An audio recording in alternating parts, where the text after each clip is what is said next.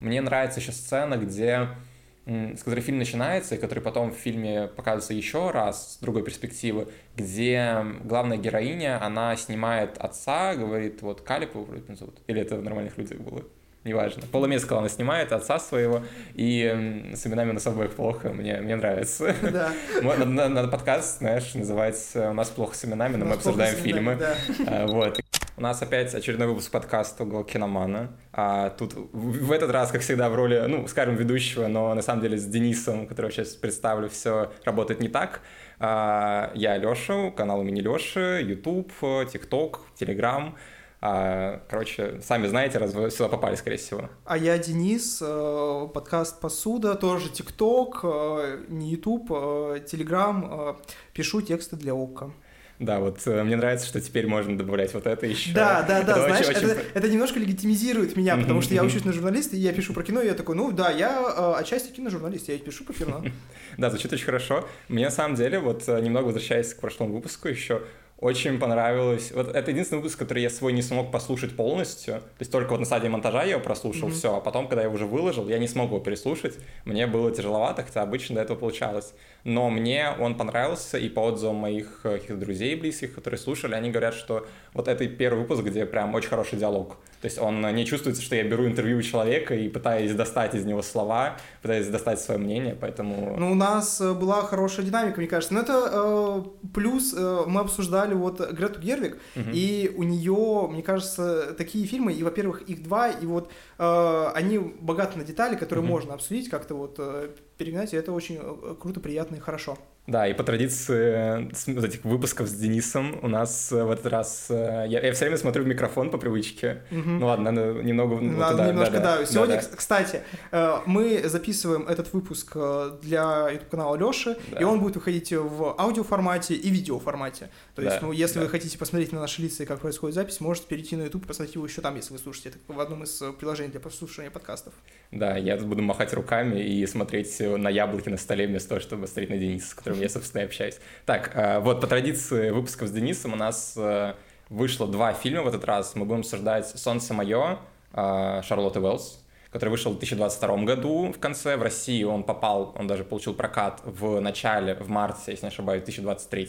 Я ходил в кинотеатр, очень сильно радовался. Да, у меня тоже есть история, связанная с тем, что он вышел в марте, но я ее оставлю чуть на, ну, типа, на середину выпуска. Так, окей, все, запомнили, держим. Вот, а второй фильм это будет «Прошлые жизни», Селин Сон, режиссерку зовут, если не ошибаюсь. Он уже вышел в 2023 году, он получил много наград на фестивалях каких-то. Да, и, возможно, скорее всего, мне кажется, он будет где-то на Оскаре Оскаре. Не Наверное. факт, что что-то получит, угу. но точно там будет, мне кажется. Оба фильма, они от режиссеров, которые дебютировали э, в прошлом и, собственно, в этом году в большом кино, в полнометражном кино. И одна из них, она из вроде бы Шотландии, да, Якут, да, вот, да, это. Шарлотта Веллс, «Солнце мое», а вторая, Саленсон, она э, этническая, получается, китаянка, но она... Ой, кореянка, кореянка, кореянка да, кореянка. в фильме, фильме про Корею. Да. Вот, да, а кореянка, а сняла фильм это уже в Америке, то есть это вот ее такая тоже история. И вообще два фильма, они очень личные, и вот интересно обсудить вот этот феномен первого фильма как раз-таки. Да, полуавтобиографичного. Да, да, да, да, да, потому что они получились хорошо, но вот э, хочется понять, это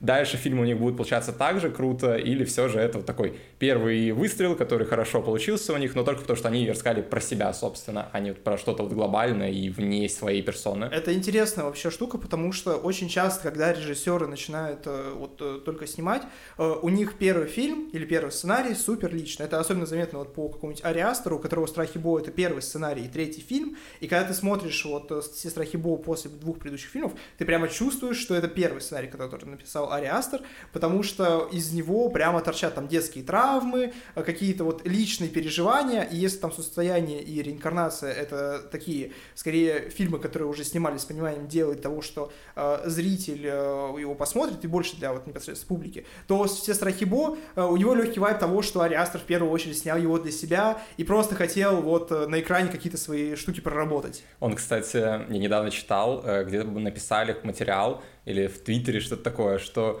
он больше всего доволен из своих фильмов, своей фильмографии, как раз таки «Все страхи Бо» — это его любимый фильм сейчас, который он снял. ну, вполне закономерно, мне кажется, но Ладно, и вот интересно, да, в дебютах э, то, насколько сильно и насколько долго хватит этого запала, потому что э, такие фильмы, они снимаются на какой-то очень сильно крутой истории, э, которую автор пережил лично. И хватит ли, во-первых, таких историй э, на всю дальнейшую карьеру, и того, как ее вот э, отработать так, чтобы, э, условно, там, достать из себя какое-то количество э, травм, переживаний, чтобы растянуть на всю, на всю фильмографию и не остаться там автором какого-то одного прикольного инди-хита mm-hmm. и, и там, условно, не снимать дальше на одну и ту же тему, что-то вот такое. Давай тогда сейчас обсудим в целом, что мы помним, импровизация небольшая из таких дебютов, громких режиссеров, которые сейчас уже, то есть там э, тоже Тарантино его может завкидывать, потому что самый известный, всем понятный, и его дебют — и уже потом перейдем плавненько к обсуждаемым фильмам. Давай сейчас пойдем просто по каким-то хайповым, которых все вот знают, все помнят, и просто обсудим вот с чего начинали они, именно полнометражные их работы. То есть, ну вот даже подкаст про Нолана, который мы сейчас с Денисом тоже будем записывать, как у нас э, сплит, эти, двойные выпуски будут Двойные выходить. выпуски, да, да у да. меня тоже выйдет э, выпуск про Нолана. Про Нолана, кстати, у меня есть э, хорошая история, которую я подчеркнул из книги «Как 1999 поменял uh-huh. там всю киноиндустрию», потому что «Преследование», он вышел в один год на Санденсе с «Ведьмой из Блэр». И тогда «Ведьма из Блэр» типа дико взорвала, uh-huh. была супер феноменом, потому что вот потом после нее появились вот эти реинкарнации. Ну, вот весь этот формат ужастиков, который про Lost Media, то есть mm-hmm. найдена mm-hmm. какая-то запись. И Нолан очень переживал, что его первую картину никто не заметил, потому что все обсуждали, все выходили и хотели посмотреть только «Ведьму из Блэр», а на его показы пришли люди, сказали, что ну молодой, талантливый мальчик, все хорошо, но того же ажиотажа, как вокруг вот э, главной премьеры Санденса не было, и он очень расстроился, ему это не понравилось, и по сути вот мне кажется преследование, э, честно, он не стал каким-то вот супер э, большим дебютом, хитом, и даже вот, это один из тех фильмов, которые, смотришь всю фильмографию Нолана, приходится вот именно что досматривать. То есть ты знаешь, что где-то он существует, но вот если направленно хочешь его посмотреть, смотришь. А так, чтобы как какой-то большой фильм сам по себе, такого нет. А, некоторые сцены ты видишь дважды, и потом такой, а, так вот к чему это было, и да, в да, специальной да, да. работе примерно так же. Но если вы хотите, чтобы мы вот полноценно уже обсудили преследование, можете послушать выпуск, который, наверное, выйдет примерно вот, где-то тогда же, когда мы релизнем этот. Да-да-да-да. А ссылка будет у меня в телеграм-канале, и, наверное, даже здесь под выпуском я ее оставлю где-нибудь на остальных э, ресурсах. Вот, а ну давай кто еще вот из тех, кого кто, кто сразу приходит в голову? Вот Тарантино я уже говорил. У него дебют полнометражный, это были «Бешеные псы», если не ошибаюсь, правильно? Да, кстати, вот «Бешеные псы» сразу стали феноменом, насколько я понимаю. Да, да, они, они сразу взорвали немного вот этот э, общество критиков, и при этом они, знаешь, они настолько странно смотрятся сейчас, потому что, мне кажется, последние годы все фильмы, которые от дебютантов, они про вот самокопание, понять себя, прочее. А Тарантино в «Бешеных псах» он будто бы не себя пытался понять, а просто свою любовь к кино. Он просто снял вот это вот э, очень камерное кино почти в одной локации. И я, кстати, признаюсь честно, я его так и не досмотрел. Я смотрел его дважды в самолете пытался, один раз еще дома, и каждый раз на нем засыпаю в середине просыпаюсь в конце и такой, ну, будет другой раз. Но мне при этом очень нравится начало.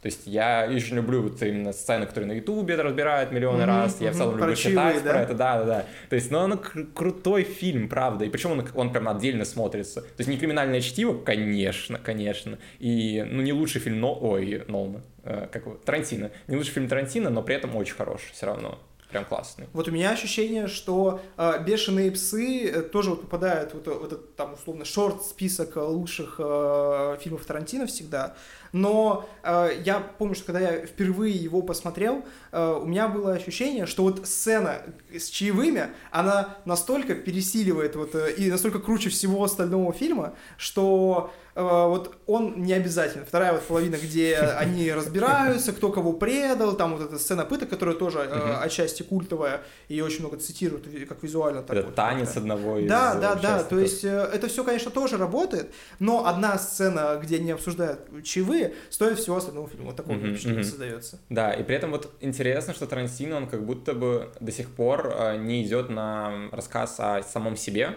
то есть все его фильмы, он говорит всегда о своей любви как-то к кино, вот это прокладывает а, такую линию через все фильмы, и там берешь тоже фильм а, «Мой любимый», «Мой любимый Тарантино. Бесславные ублюдки», и я для себя э, открыл его, наверное, лет в 17, когда вот я только начал смотреть фильмы, вот прям пытаться понять, что происходит.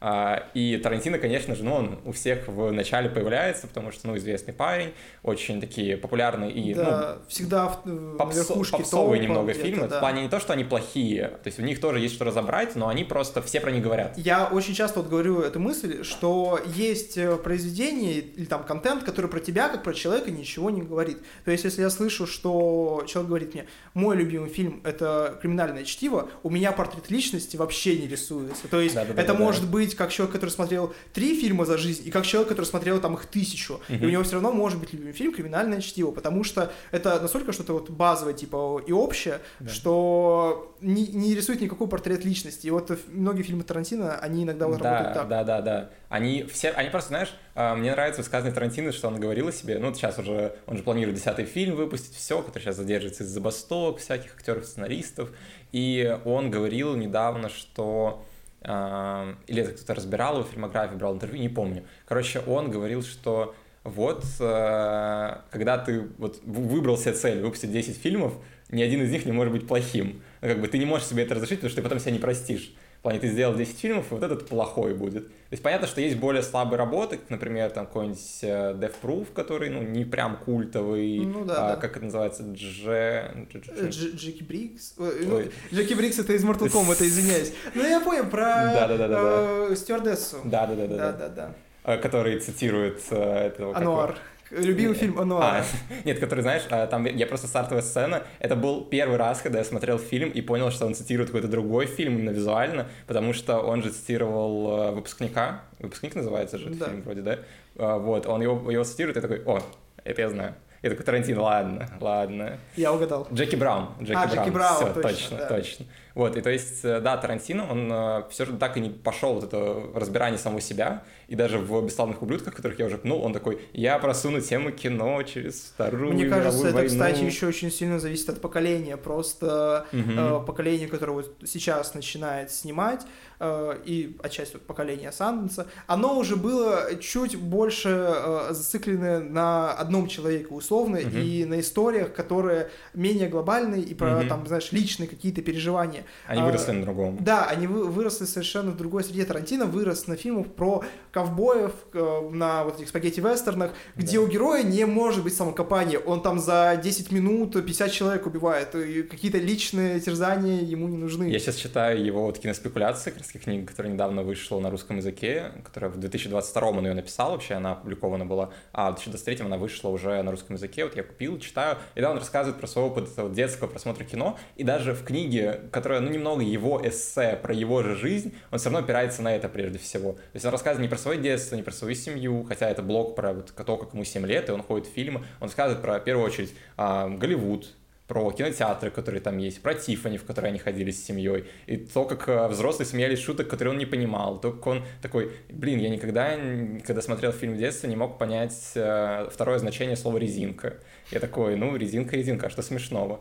И, короче, забавно, что он, правда, все равно вот про это кино, и это, на этом он как-то фокусирует свою личность, и он, правда же, рос там, он рассказывал про фильмы, блин, я никогда не вспомню их название, он настолько нонеймовские фильмы смотрел, мне кажется, в свое время. А потому что это была совершенно еще другая индустрия, где да, было да, да, огромное да. количество вот этих вот э, фильмов, которые 21 плюс, э, которые снимались там просто, чтобы, не знаю, какие-то деньги мафиозные отмыть, и там вот как раз в момент, когда Тарантино рос, э, активно активно развилась какая-нибудь тема типа Nuts Exploitation, э, фильмы, которые вот ты сегодня иногда натыкаешься на них в плеере ВКонтакте, у меня такое иногда почему-то происходит, то есть я, я что-то гуглю, и мне э, выпадает какой-нибудь бешеный фильм, типа там, я не знаю, Э, Валерия, убийца волков, отправилась там на Дальний Север убивать коммунистов, что-то вот такое, и она при этом всем всегда ходит в бикини и в шубе в какой-нибудь. И это, ну, фильмы, вот, которые он смотрел, на которых он рос, они до нас во многом не дошли, и эта индустрия не сохранилась, потому что там сегодня реально представить, что снимут какой-то дешевый э, сериал, условно, э, на несколько серий, который никуда не поет, никуда не зайдет, но так, чтобы прям фильм, э, который будет супер-супер дешевый, при этом должен еще выйти в прокат, mm-hmm. индустрия немножко mm-hmm. поменялась, и такое нереально. Да, да, То есть да, ты да, надеешься, да. что снимешь фильм, ты все-таки ставишь, что он что-то должен, собрать. Да, да. На чем, по-твоему, вообще могли расти режиссеры, которые вот сейчас дебютируют, которые сейчас э, приходят в большое кино? Слушай, мне кажется, что у них плюс-минус э, была такая же вот э, основа и база, как у нас, э, в плане того, что ты смотришь э, какие-то супер популярные фильмы э, около авторские, mm-hmm. ну вот как мы обсуждали какого-нибудь того же типа Финчера, Тарантино, мне кажется, возможно, часть режиссеров, которые сейчас снимают, росли на том же Нолане, э, и при этом э, у тебя огромный вот этот багаж, э, так как э, ты, скорее всего, если... Я, кстати, не уверен, они... Э, да, а, нет, вот вроде, насколько я знаю, Шарлотта Уэллс, она прямо училась в Нью-Йоркской школе кино, и вот э, у нее определенно есть вот этот супер большой классический багаж, угу. который изучают в киношколах, и... Вот новый Голливуд, который да, класс, класс, да, классика. да, вот эти все фильмы, до которых ты до конца э, там условно не добираешься. Угу. И мне кажется, что вот э, они, посмотрев что-то такое, э, плюс-минус, э, приняв какие-то референсы, начинали снимать свое кино. Вот uh с сознанием того, что теперь можно снять какого-нибудь выпускника того же, uh только в современных реалиях, что uh такое. uh Ну окей, окей. Кстати, про образование, как я помню, вот Селин Сон, она вот в фильме в прошлой жизни, там же как раз главная героиня, она пишет э, сценарий для пьес, если не ошибаюсь. Ну, вот, или для фильмов, да, или для пьес. Для фильмов, для пьес, она просто да, пишет. Да-да-да, она драматург, вот да, так да, скажем, да. она драматург. И это, то есть, про режиссерку, то есть, она, правда, познакомилась со своим мужем как раз-таки на вот этой вот где-то там поехала куда-то, домик для писателей, драматургов, и встретила там вот его случайно. То есть это вот, это правда ее история, то есть она тоже работает в кино на самом деле. Мне кажется, что еще у современных режиссеров у них э, есть такая небольшая ну, около привилегия или что-то такое. Э, они, возможно, чуть больше э, воспринимают какие-то вот э, фильмы, приходящие с Востока, из той же Кореи, mm-hmm. и, из той же Японии, потому что, условно, у, у Тарантино я не уверен, что вот у него помимо каких-то вот этих гонконгских э, боевых типа блокбастеров mm-hmm. э, была возможность посмотреть что-то еще. То есть какой-нибудь Kill Bill, это, конечно, тоже очень сильно про э, всю эту киноиндустрию, э, которая была в Гонконге, но mm-hmm. это чуть-чуть э, про другое. Это не какой-нибудь Акира Курасава mm-hmm. или, э, не знаю, там, условно, сцена у моря, кто снял.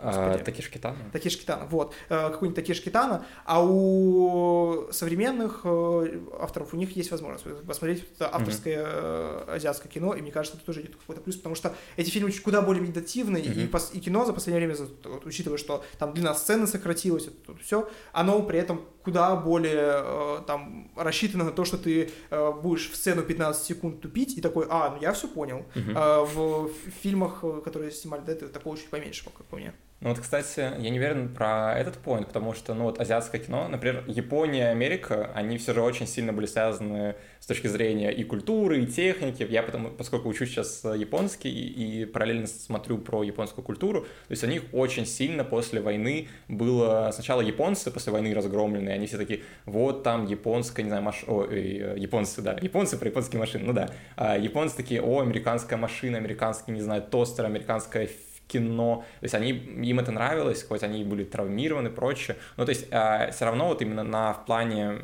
не, милитаризир, не милитаризированном каком-то уровне, они м, такие, вау, круто иметь что-то американское, потому что это качественно. Вот, а потом, потом, когда в Японии случился этот бум экономический, тогда уже американцы смотрели на японское там кино, на японскую анимацию, как раз анимация очень сильно, вот она, аниме, вот это все, там, всем, наверное, видели видео Кунгурова, Да, прекрасное. про что японцы создали киберпанк, напугав американцев. Да, ну, да, да, да, да. Они там друг у друга навровали, да, придумывали, да, да, да. да, очень крутое. Вот, и на самом деле, когда пытаешься вот понять, очень многие режиссеры, они неожиданно оказываются связаны с той же Японией, и вот мне очень забавно, моя любимая вообще история, уходя от Тарантино немного так в бок вообще, на 5, 5 секундочек, 5 секундочек, очень люблю. А, есть история, то ли байка, то ли правда, неизвестно точно, где рассказывается, что Акира Курасава, когда приезжал в Советский Союз, он, не помню, он проездом то ли был, то ли что, он встречался с Тарковским, и они очень э, миленько посидели в баре, выпили и э, хвалили друг друга свои фильмы. А я не помню даже, что хвалил Тарковского конкретно Курасаву, вроде бы он хвалил у него «Зеркало». А, ну, ну да, мог, кажется... мог и «Зеркало», мог и ностальгию хранить. Ну да, знаешь, да. Типа... Ну вот, блин, а «Зеркало» оно в Советском Союзе еще снималось. Не уверен. Возможно, нет, кажется, нет. Кажется, нет уже. Ладно, он хвалил Иваново детство. он хвалил Тарковского, Тарковский такой, о, как неожиданно, и хвалил э, его. Все, и я, я такой, м-м, класс. Вот самое неожиданное, что может быть вообще, как соединить этих людей, а потом такой понимаешь, что они, правда, люди. прежде всего. Мне больше всего у нас опять отхождение, но это тоже связано э, с темой дебютов. А, мне больше всего нравится чуть э, другая история про дебютов, тоже связана с Тарковским, а, но и Ларсом фон Триером одновременно. И это тоже две байки, и они вот какие-то полумифические, но э, про Бергмана чуть более подтвержденно. Ларс фон Триер очень любил типа вот Тарковского, Бергмана, и он, когда вот снимал свои вот, первые полуформалистские фильмы, типа Европа, ну вот вся трилогия Европы, он, э, конечно, напрямую не подбегал к ним условно и говорил, посмотрите, пожалуйста. Но э, есть байка, что Тарковский э, успел посмотреть то ли один, то ли два фильма, и посмотрев, сказал, ну и чушь мальчик так озабочен формой, что забывает о содержании. Да, я слышал эту байку, я да, тоже да, очень да. люблю. А, а Бергман, э, вроде как тоже посмотрел, вот про Бергмана чуть более подтвержденно, насколько я понимаю, успел посмотреть два э, фильма из трех, тоже из трилогии Европы, и, сказ... и сказал не то мальчик э, так, э, типа, мальчик не то, не пос... Сказал не то мальчик даже не подозревает, насколько он талантлив, не то э, мальчик так э, озабочен формой тоже, что не понимает, насколько он талантлив. Ну, то есть, как бы вроде похвалил, но вроде как что-то вот такое. Так, и на этой прекрасной ноте, я думаю, можно все же перейти к нашим основным фильмам. Видел, а, у меня там белый экран, ничего, что это вверх бьет? Да, нормально. Ну, ладно. Он, он, знаешь, он подсвечивается снизу. А, ну окей. Лицо, наоборот, получше выглядело. Но света не хватает. Да. Блин, видели бы, насколько это импровизировано, импровизировано.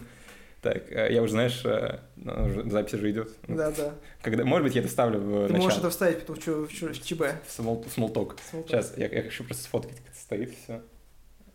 Изумительно, все. Ищите в телеграм-канале в комментах под постом. Ты посмотрел «Солнце мое» в кинотеатре, как понимаю, да, как и я, да? да? В марте. А, что ты думаешь по поводу того, что в кинотеатре вышла слегка обрезанная а, версия? да, я не ожидал этого. Я, я пропустил этот момент, мы с подругой потом обсуждали, такой, а, откуда берут информацию эти люди? Особенно на западных форумах, Letterboxd, mm-hmm. еще что читаешь, такой, я не знаю, о чем вы говорите. Слушай, а у меня вот такой проблемы не возникло. То есть я потом посмотрел вырезанные сцены, и я такой, а, ну ладно. То есть я словно эту информацию uh-huh. считал, но считал да, как-то чуть-чуть да. иначе. То есть, э, да, она не проговаривалась напрямую, то есть там вырезали сцену, где выросшая героиня говорит, что «Ой, вот у меня 30-й день рождения сегодня».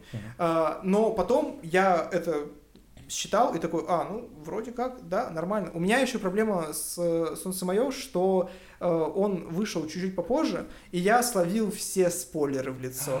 То есть э, у меня первый просмотр фильма был как второй. И в некоторых сценах я такой, а, прикольно. Я словно смотрю его, знаешь, наперед. То есть э, там есть задел на пересмотр явный, где ты будешь смотреть, и некоторые сцены считывать совершенно иначе, потому что они словно намекают тебе на дальнейшую судьбу героев. А я сразу их считываю, такой, ну, да, А ты его не пересматривал перед подкастом? Ну, у меня был А, быстрым-быстрым, да, да, да, понял. Все, окей. Я выстрелил дважды, но второй прям совсем недавно. И мне его тяжело смотреть, на самом деле, поэтому я не стал вот прям третий перед подкастом, что у меня очень сильные эмоции за него. Я а, могу рассказать немного про опыт просмотра, и мне кажется, это такой наиболее важный элемент, на самом деле, про вот фильм сказать, описать его как-то коротко. Я когда ходил с подругой, мы вышли из кинозала, и мы во время фильма, ни один из нас, я не ошибаюсь, не заплакал, хотя были вот безумно трогательные сцены, вот эта сцена под э, э, Last Dance, э, Нет. как она? Under, Under Pressure, Pressure, Under Pressure да. Глав... Вот, а, Главный спонсор да, слез. Да, она, я до сих пор не могу слушать эту песню отдельно, ну, как бы отделяться от фильма, я слушаю ее и такой, фильм. Ох, а я решил добить, я добавил ее, знаешь, типа я добавил лайки в Spotify, да, и она играет, время, и я такой, а, ну да. Я ну все это... время, я все время, я вспоминаю эту сцену, мне прям плохо. Но при этом, а, да, я из-за нее прям в ТикТоках видел, такой, все, я иду на этот фильм. Это, это все, как бы, что меня замотивировало, на самом деле, изначально, потому что я, я мало о нем знал, но я слышал, что, типа, его награждали, все окей. Вот, и когда мы вышли из зала, так вышло, что мы идем просто минут 8, кажется, молча, по моим воспоминаниям. Там до метро всего 15 было. Вот мы идем 8 минут молча, потом поворачиваемся друг на друга такие, блин, я вот настолько, настолько меня перегрузило эмоционально это, что я даже заплакать не смог. В плане мне было тяжело. Я, мне было настолько грустно и при этом хорошо, и при этом ностальгия какая-то накрыла, что было просто сложно даже заплакать. И вот это чувство, мы, мы оба его испытали, и потом мы ходили такие, да, «Солнце мое» — это да. И у меня до сих пор в Letterboxd теперь как любимый фильм один из четырех, потому что, ну, я его безумно люблю, на самом деле. А вот у меня произошла фатальная ошибка с After потому что я пошел на него накануне э, своего 20-летия. И то есть это фильм, где девочка едет э, с отцом э, в Турцию, что очень русская, как мне кажется, тема, э, едет с отцом в Турцию э, отдыхать. И, возможно, это их последние каникулы каникулы, скажем так. И отцу вот там тоже 30 исполняется mm-hmm. в ближайшее время. А мне исполняется 20, что на 10 лет поменьше, чем 30, но все равно как бы около значимое ну, число. Да. Полукризис есть. Полукризис уже. есть, да. И я смотрю, как люди справляются с кризисом в 30 лет, и я такой, а, мне 20. И я, э, меня вот это очень загрузило, потому что я э, на фильме, вот на титрах я, конечно, тоже упустил пару слез. И вышел, и минут 10 еще тоже шел в сторону там, условно подписанных изданий, потому что э, когда похожу в какой-нибудь художественный кинотеатр, mm-hmm. э, до них очень близко, мне нравится вот такое прогуляться, подумать про фильм. И э, вот в таком э, тяжелом состоянии я выходил, наверное, только вот с фильма «Казнь», mm-hmm. который тоже был в прокате в момент, когда был полный штиль, еще пиратский кинопрокат не наладили. И я тоже вышел из него, но там совершенно другой уровень как бы того, какие эмоции хочет вызвать у тебя mm-hmm. этот фильм. Mm-hmm. А здесь я вышел, и я тоже вышел очень перегруженным, но еще с какими-то вот прям э, такими тяжелыми мыслями, потому что такой, а, 30, 20, вот это меня натолкнуло на какие-то вот такие размышления, было, ну, тяжеловато, скажем так, после просмотра было тяжеловато. А, слушай, какая сцена любимая, или какая запомнилась, кроме uh, Under Pressure? Under Pressure? Ну, слушай, вот я не знаю, насколько это очевидный выбор.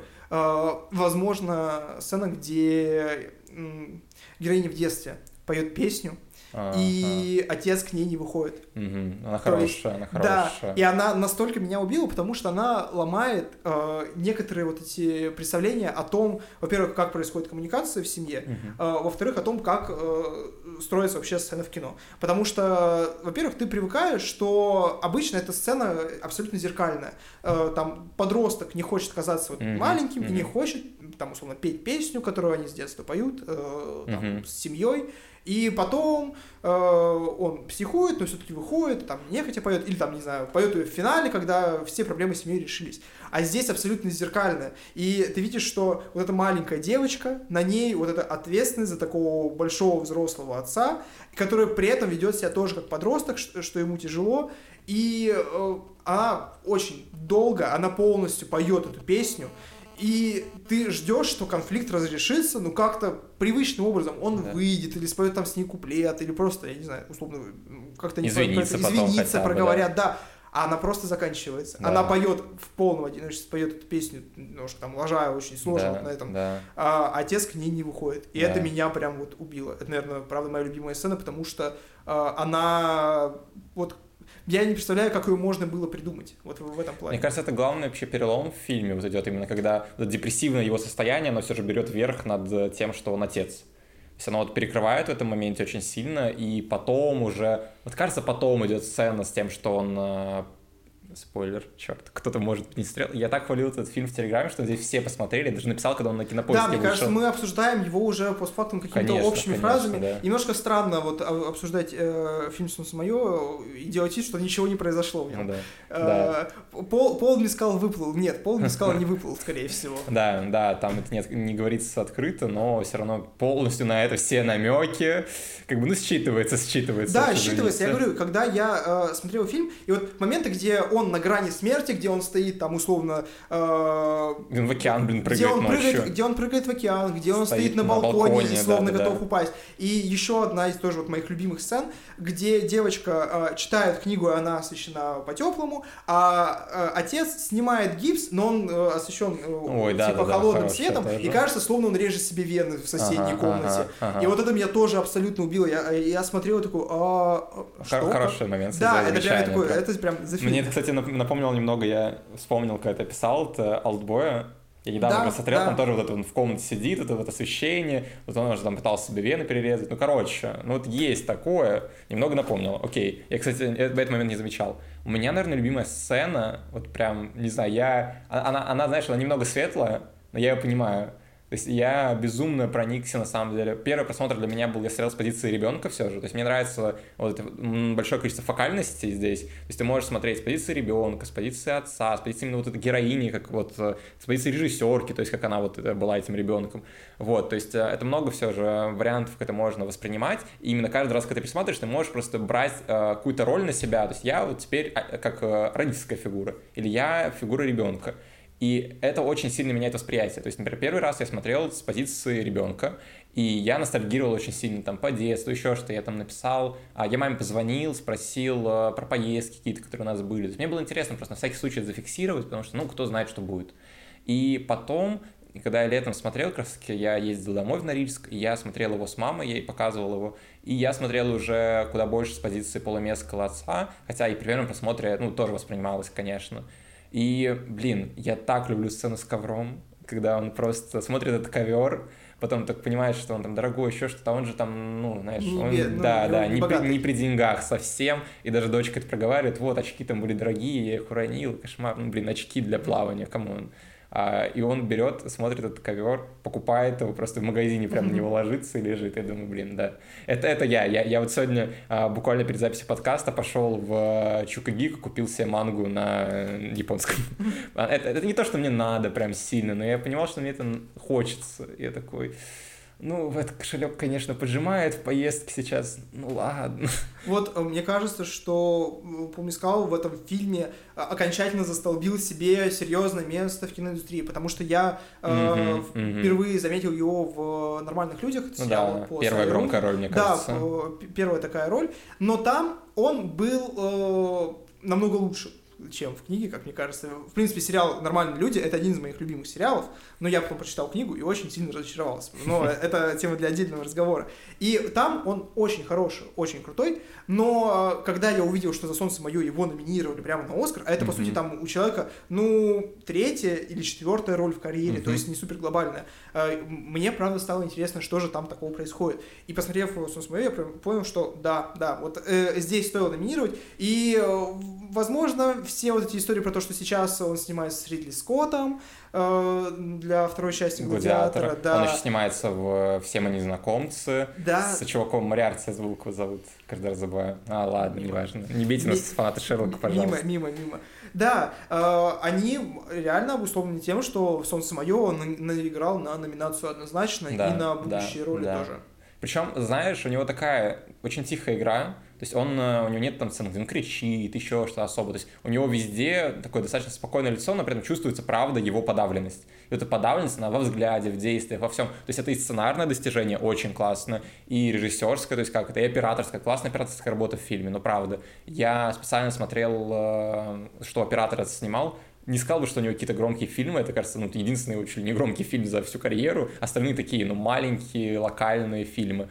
Но он, правда, очень круто снят. Там много настолько крутых режиссерских и операторских э, находок. Мне нравится еще сцена, где с которой фильм начинается, и который потом в фильме показывается еще раз с другой перспективы, где главная героиня, она снимает отца, говорит, вот Калипу вроде зовут, или это в нормальных людях было, неважно. Пола Мескала она снимает, отца своего, и с именами на обоих плохо, мне, мне нравится. Да. Надо, подкаст, знаешь, называется «У нас плохо с именами, но мы обсуждаем фильмы». А, вот, и, короче, она снимает отца, говорит, вот там его имя, ему там скоро исполнится сколько там, 100 лет, миллион лет, вот, э, что там, 131, а он, он прям расстроенный, подавленный, что с ним произошло, может, ему позвонили, может, он просто задумался о чем-то, и он, он такой, ну, не снимай, пожалуйста, сейчас, типа, вот, не, не сейчас, она все снимает, и она убирает камеру, все, типа, он, ну, mm-hmm. то ли прям правда просил, то ли убрал эту камеру, поставил на стол, и потом э, в фильме уже второй раз, когда она показывается, она показывается общим планом, а не от лица девочки, не от лица вот камеры вот этой, а, и получается, что она говорит, окей, я тогда запишу это в свою Mind Little Camera, вот эту Mind Camera, вот, и ты такой, блин. И не знаю, настолько эта сцена, она, она хорошо работает в плане того, что она показывает эти два раза, и ты видишь, как она выглядит со стороны, и то есть, когда она начинается, и правда, вот прерывается эта запись, это, это пугает. В плане ты такой, А, А, что? а, да, почему? Это, это фильм, где маленькая девочка и Пол Мискал, который выглядит очень молодо для отца. В самом начале, если не знать изначальный сюжет, это условно ты пришел на триллер. Там даже, говорят об этом, то что, ой, твой брат, он такой, я отец. Да, да. Извините. Ну, у Пола Мискала реально вот этот вайб молодого отца. Да, ты да, прям есть такой, есть. смотришь на него и такой, а, скорее... Ты пытаешься в уме высчитать, сколько ему было, когда она ну, 18 появилась. лет, Да, видимо, да, вот это да, примерно да. все. Да, и, короче, сцена обрывается вначале, такой, окей. Потом идет фильм, ты смотришь, такой, ладно. Потом ты доходишь, до- доходишь до этой сцены, а у нее разрешение, он такое мило. И, опять же, девочка, она такой силой именно показывается, это правда. А, Знаешь, есть э, совет, когда ты пишешь сценарий про себя, то пытаться не идеализировать себя, чтобы не было Мэри Сью. Вот этот Мгм. вот совет, самый базовый. И э, здесь, поскольку все равно такая автобиографичная частичная история, а, Шарлотты Уэллс, она, как, может быть, она закладывала какие-то вот хорошие моменты, иногда, знаешь, с перебором чуть-чуть, но потому что девочка, она прям безумно сильная. В плане, я смотрю, иногда она делает, она может делать глупости, вот эти подростково-детские, еще так далее. Ей интересны там мальчики, интересно вообще понять себя, интересно просто погулять одной, но при этом она так справляется эмоционально со всем этим, то есть она там не психует, ничего, это круто. Мне еще нравится, что это интересный ракурс на взросление, потому что когда ты э, смотришь картину о взрослении, по большей части она либо про первую любовь, Мгм. либо про поиск себя, либо про то, как э, условно справиться с давлением мира на себя. Но не про поездку в. Турцию. Но не про поездку И покупку ковра. Да, да, да. То есть это никогда не про отношения с каким-то одним конкретным родителем, условно. То есть это э, бывает там какая-нибудь картина про маму Ишис, но она обычно в контексте какой-то другой, более глобальной проблемы. А так, чтобы это условно вот рефлексия на то, как у тебя происходили отношения с твоим отцом, вот э, одним членом семьи, и это вот два часа только про эту э, картину от начала и до конца, это очень прикольно. А знаешь, какая еще вот прям, это, наверное, одна из любимых сцен, может быть, любимая все же даже, я не забыл, потому что она не очень громкая в фильме, она, она, она одна из самых тихих, вот как сцена покупки ковра, а, но вот про взаимоотношения отца и ребенка. Короче, сцена, наверное, ты мог понять уже, где они приехали на экскурсию, эти грязевые ванны, все такое, и ам, Пол Мескал стоит, э, смотрит просто вот вдаль куда-то, и дочурка его, она подходит, все становится рядом, а, начинает его передразнивать, и потом он начинает делать движение из вот этого вот э, боевого искусства или что, что он изучает. я- у меня тоже есть про него разгон. Вот, и, короче, и она начинает повторять за ним, и он делает это дальше, и, то есть такое умиротворение, такое хорошее, и, то есть, эм, я видел прекрасный твит, который мне так раскрыл глаза на эту сцену, то есть с позиции, которую я не могу знать. Когда один отец написал, да, я отец там э, двух дочек, и я правда хочу, чтобы они помнили э, лучшие вещи от меня, и взяли лучшие вещи от меня, а не мои худшие качества. И вот эта сцена, он говорит, э, он буквально, он не хочет, чтобы она, когда снимала его на камеру тогда, он не хотел, чтобы она помнила какие-то плохие его моменты, он хотел, чтобы она помнила хорошее с ним, он хотел, чтобы она запомнила его вот классным и хорошим отцом, а не вот этим депрессивным чуваком. И вот здесь он просто хотел ее, правда, вот на секундочку, ну вот завлечь, научить чему-то, он увидел возможность, сделал это, и ты такой, вау, какое стекло. Вот, кстати, про вот это тайчи. А, У меня редко бывает э, вне контексте мемов штука, когда я вижу героя в фильме такой, это буквально я. Но э, здесь все совпало, у меня кризис 20 лет, у него кризис 30 лет, и я думаю, ну, можно дополнить э, э- эту картину. Э, Мы мы оба любим стиль футболки, поэтому я такой, я буду заниматься тайчи. И э, я начал вот его после просмотра автор сам потихоньку смотреть, как эта техника Ага, проходит, ага. все дела. И когда ходил на тренировки в зал, я делал вот заминку с помощью этой техники. Это очень прикольно, очень забавно. Можно почувствовать, как у тебя руки не имеют. Ты меня забайтил. Э, Да, но это еще и выглядит, знаешь, это прикольная черта к его личности. Да, Ты видишь, да. что он э, пытается разгрузиться. Это техника для разгрузки, Мгм. для ослабления мышц, и Мгм. он в ситуации, которая обычно для этого не то чтобы всегда подходит, э, он пытается разгрузиться чуть ли не постоянно. Это Да, тоже да. интересный штрих. Мне очень нравится, что там везде разбросаны книжки, поэтому... Как тайчи? Тайчи. Тайчи, книжки по тайчи у него везде раскиданы. Я такой, ладно, окей, это забавно, просто, ну, деталь такая а, окружение, вот, э, проработки его. Вот, сделано хорошо. А как тебе сцена, где э, камера 15 минут смотрит только на телевизор, ты слышишь, э, как они разговаривают за кадром? Ой, блин, а я ее не очень помню сейчас. А это в каком моменте было? Кажется... Э... А, когда отражение их, ты еще да, в отражении? Да, да, да, да, да, да. Это когда, там, короче, сцена, и прикол в том, что они говорят и показывают телевизор, и ты сначала не понимаешь, что происходит в плане, они просто говорят, а потом ты в отражении начинаешь их замечать, и такой, вау, вот в чем прикол. Да, и в кинотеатре да. это лучше видно, кстати, чем дома. Дома вот на маленьком экране не так быстро замечаешь, как будто бы, а на киноэкране ты такой, у тебя рассредоточенное внимание, из-за того, что большой экран, это все, ты пытаешься глазами просто бегаешь, прям головой вращаешь, и потом бам, просто замечаешь, и такой, о, прикольно. У меня еще была интересная э, штука вот про кинотеатр. Я пришел в зал, и я не знаю, это был дневной сеанс, билет стоил 250 рублей, и у меня только закончились пары, я сразу поехал. И э, я зашел в зал, и там было огромное количество бабушек. Я не знаю, возможно, э, просто реально там это был какой-то будний Энергия день. Энергия Пола. Да, ради Пола. И будний день, куча бабушек, и половина из них, честно признаюсь, вышла где-то на середине фильма. Но в целом я удивился. Я подумал, вау, это такая интересная жизнь. То есть ты, э, по сути, можешь выйти на пенсию и такая, я теперь буду изучать современные инди-фильмы, ходить на все фильмы студии А24, это будет мой досуг. Мне не нравится Россия, знаешь, там 2 или Россия 24. Ага. Я буду смотреть вот такое кино и ходить на пенсии на такие фильмы. Я, кстати, у меня вот немного подводя итоги с э, Солнцем Моё, так потих- потихоньку заканчиваю. Да, да, Мне очень хочется. У А24 у них магазин классный есть, где они продают коллекционные диски и всякие футболки, мерч по фильмам. Они продают сценарии. Да, продают сценарий. И я очень хочу коллекционный э, Blu-ray диск с... Мне негде его проигрывать даже. Я хочу, короче, коллекционку по Солнце Мое. Там еще фотокарточки лежат с... э, Ну, я понимаю, это как специально сделаны вот во время съемок, э, типа под Polaroid э, или типа того, вот, под пленку, ну, короче, старые камеры, а, съемки, кадры, где Пол Мескал с... Не забыл, как зовут маленькую актрису эту. Поэтому все время говорю просто дочка Пола Мескала. Хотя не дочка Пола Мескала. Блин, имена, имена надо учить. Надо развивать память. Вот, а давай так, последнее. Uh, Under Pressure очень хорошо.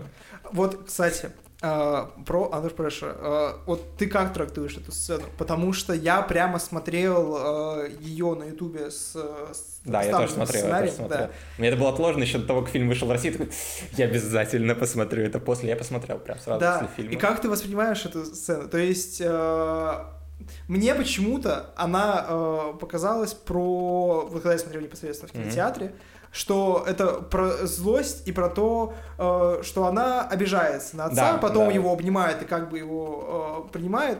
Но вот при первом э, просмотре мне показалось, что это вот прям супер конкретно про непринятие и про то, э, что ты вот в такой ситуации чувствуешь обиду.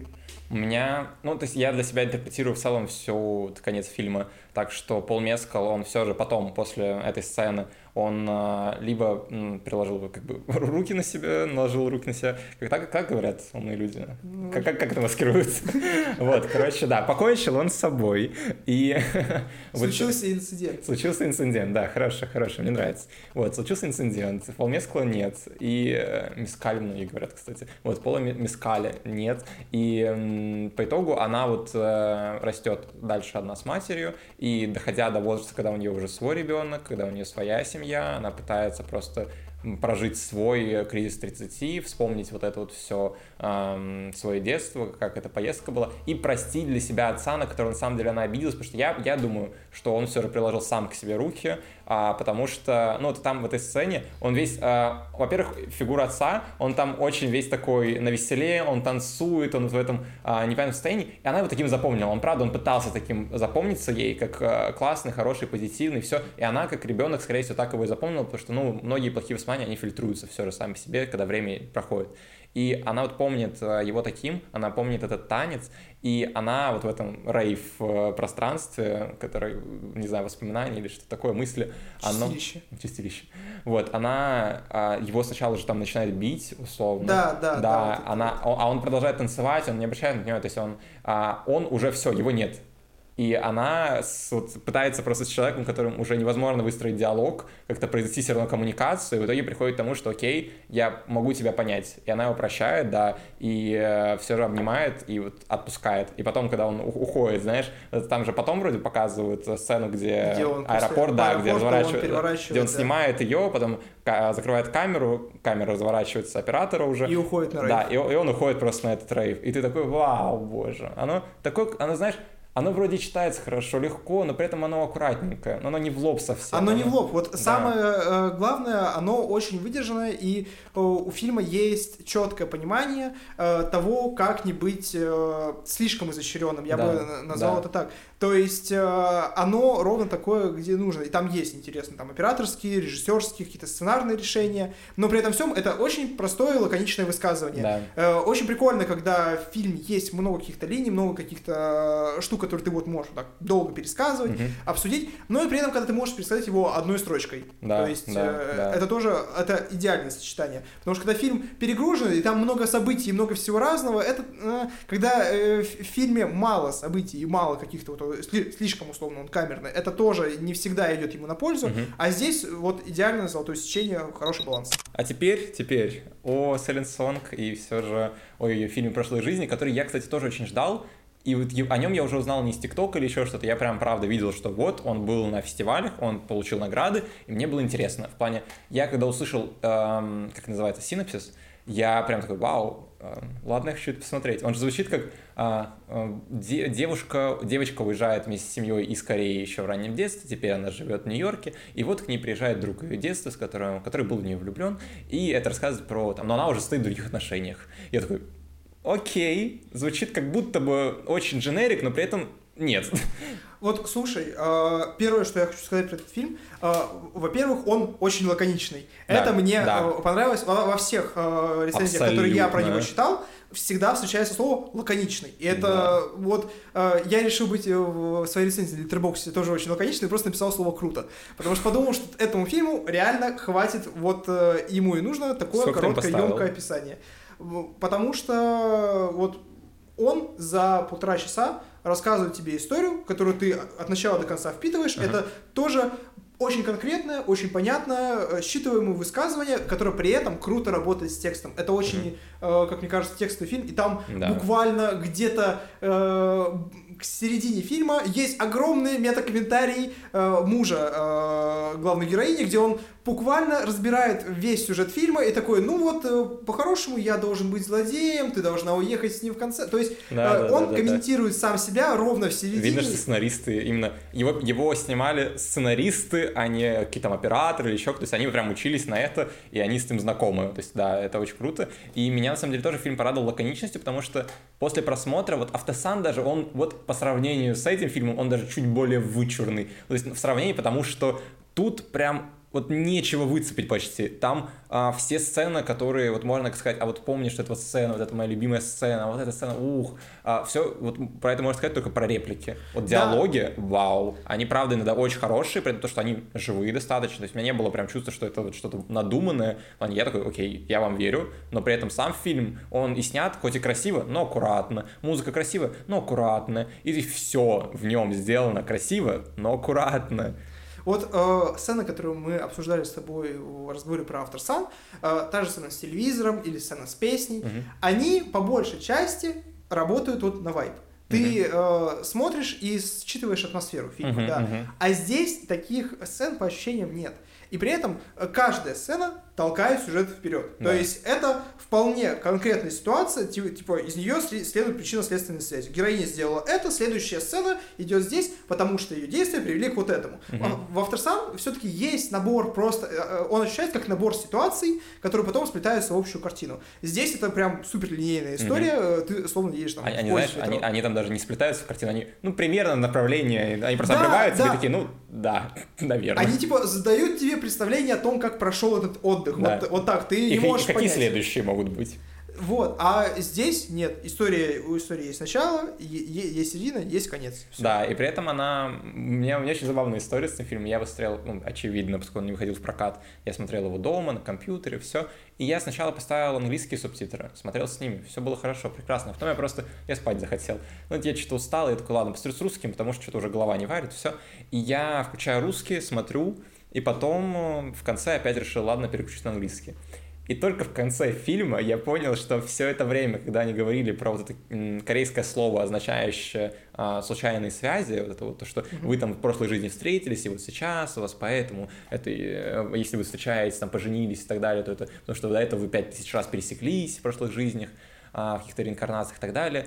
я там всегда использовался past lives я это понял только в конце, когда они в очередной раз про это начали рассказывать, потому что я вырубал в этот момент как раз таки английские субтитры, стоял на русских, там было прошлой жизни, а я не помню русское название, я его не воспринимал, и для меня это русский текст. А когда ты видишь послать, такой, а вот прокинули, забавненько. Это единственный такой немного, знаешь, вычурный момент. Я не люблю, когда название, оно прям обыгрывается. То есть, ну, автосан, когда берешь, да, это такой крем от солнца. Можно просто интерпретировать как хочешь. Забота отца о дочке, то, что он носит этот крем, еще Вот оно в русском переводе «Солнце мое», и ты такой, ну да, тоже, в принципе, как-то... Ну, да, да. он, он по-другому особо не приведешь, но не защитный крем же, то да. есть... Вау, сходил на фильм «Солнцезащитный крем», планирую сходить на спортивные очки. Это экранизация песни Буйра, кстати. Вот, короче, да, чудесно, прекрасно. Вот, а, вернемся к Селин Сонг и к ее фильму. И вот о нем настолько сложно записать было бы отдельный выпуск, мне кажется, потому что из него сложно вот достать что-то. То есть ты его посмотрел, и даже мне было сложно мнение о нем написать потом. Вот о, у меня, правда, есть такая штука. У меня, опять же, вот э, если про автор сам, у меня достаточно длинная заметка. Mm-hmm. Про прошлые жизни о, у меня э, четыре слова. Это лаконично, э, метакоммент от мужа, э, крутые движения камеры, про это мы поговорим еще, и концовка разрыв. И вот мне кажется, самая сильная точка, где на тебя прям э, вот ощущение, что это вот the film, вот это прям the movie, ага. э, накатывает в концовке, где она происходит, они там условно молчат, общаются, какая-то вот интеракция между персонажами происходит, и все, и фильм э, заканчивается такой, а Вау. Вот самая сильная и самая э, одновременно напряженная, и при этом э, крутая с, вот, по операторской работе, по сценарию, по всему. Э, вот все сосредоточено в конце. Mm-hmm. Ну и, и немножко э, в начале, где потом обыгрывается вот эта начальная сцена. Вот и, мне кажется, это чуть ли не единственное. Э, хотя ладно, нет. Э, одна из сцена. самых э, сильных сцен. Это непосредственный момент, где мы видим в самом начале героев, да. получается, вот... Идет диалог людей, которые идет за ними диалог людей, которые за ними подсматривают. И я в самом начале не считал. У меня было легкое ощущение, что э, герои могут это даже сами говорить, знаешь, mm-hmm. просто условно между собой. А потом ты видишь эту же сцену, только уже зная всю mm-hmm. историю с обратной стороны, и такой, mm-hmm. а, вау, прикольно. Я, кстати, про лаконичность. Я вот про этот фильм, это был первый мой отзыв в телеграм-канале, который я написал прям очень короткий, что обычно я пишу много, ну или совсем совсем там ни о чем. А тут я попытался сформулировать для себя как-то, я вот сейчас про OpenGamer пишу очень похоже, mm-hmm. пытаюсь доработать это, потому что мне не хочется писать про него много, ну, обсудим потом в подкасте, который можно найти по ссылке в описании. Блин, много раз надо повторять это. А, прошлой жизни очень аккуратный режиссерский дебют, затрагивающий сложную тему иммиграции и ее последствий, но делающий это легко и без излишней драматичности. Особенно понравилась эту, а, особенно с этой картины, если вам понравилось «Солнце мое», «Прощание» или «После Янга». Блин, тоже, кстати, после Янга, ну, как жаль, что про него подкаста нет, можно было бы э, в эту плеяду. Вообще, знаешь, а, подкаст, э, следующая тема, я знаю, а, подкаст про азиатских режиссеров, которые сейчас в Голливуде снимают. Это вот э, «Прощание» прекрасное, которое вот после Янга, который сказал, вот Сайлен Сон, и, блин, не знаю, я рад, что азиатов пустили в, в режиссуру, да. Ну, в плане, они там были, ну, это, извините, звучит плохо, но когда какие-то э, режиссерами выступают женщины, азиатки этнические, то есть это вот, э, это круто, в плане, есть же еще м, фильм э, даже у Диснея, блин, вышел, Пиксара, но, э, но вот «Я это... краснею». А, и, «Я краснею». Да, и ты такой, блин, круто. То есть это какое-то... Чувствуется общее движение в эту сторону, что им дают дорогу. Они ее пробили наконец-то себе. Вот я бы. скажу, возможно, тут тоже э, крамольную вещь, но э, это правда хорошо работает в связке с, со студиями именно голливудскими, потому что э, я вот все фильмы Хлои Джао э, до вечных очень сложно воспринимать. Я пытался посмотреть э, Nomadland, э, не знаю, 11 раз за прошлый год и так и не досмотрел, э, просто оставил его вот где-то там. И все остальные вот, истории Хлои Джао, которые снимают какие-то вот эти ковбойские прерии ага, или что-то ага. такое, меня вообще не трогали. Но стоило Хлои Джао, типа, дать бюджеты э, студии Дисней, она сняла, мне кажется, один из лучших э, супергеройских фильмов «Вечные», которые там не очень много собрали, у них не очень хорошие рейтинги, но мне кажется, что вот мне правда понравились «Вечные», вот мне кажется, что э, за этим будущее. Если вот э, э, Записывайте, пожалуйста, за этим будущее, за Денис Немеров, цитируйте потом. А, а автор на данный момент, да, на данный момент. Э, я на самом деле, у меня спорное отношение к вечным, но я люблю Номадленд. У меня это один из фильмов, из первых фильмов, которые я посмотрел в Москве вообще. Я смотрел его еще в кинотеатре. Короче, есть такой кинотеатр. Мне было очень забавно, я слушал подкаст крупным планом, и там Давлет Джинадаров как говорил, что вот в Москве вы выходите, вы студент, вы выходите из кинотеатра 5 звезд на Новокузнецкой. И я такой, да, да, это тот самый кинотеатр, куда когда я ходил на первые свои фильмы. Я смотрел там «Довод» и э, опять Нолан, кошмар. Я смотрел там «Довод» в 2020 году и смотрел там «Номад Ленд», вот прям типа с разницей в неделю или когда-нибудь мы ходили, прям очень близко что-то было. Вот, и э, кинотеатр, конечно, очень странненький, но фильм мне тогда понравился. И опять же, мне нравится как очень сильно, мне кажется, влияет язык, культура все же на то, как эти фильмы, на, на, то, на, те, на причины, почему эти фильмы отличаются все же. То есть я, например, смотрел сейчас э, японский фильм э, забыл, как зовут режиссера, очень сложно для меня имя, а, как всегда, так еще японское, короче, который снял «Сядь за руль моей машины».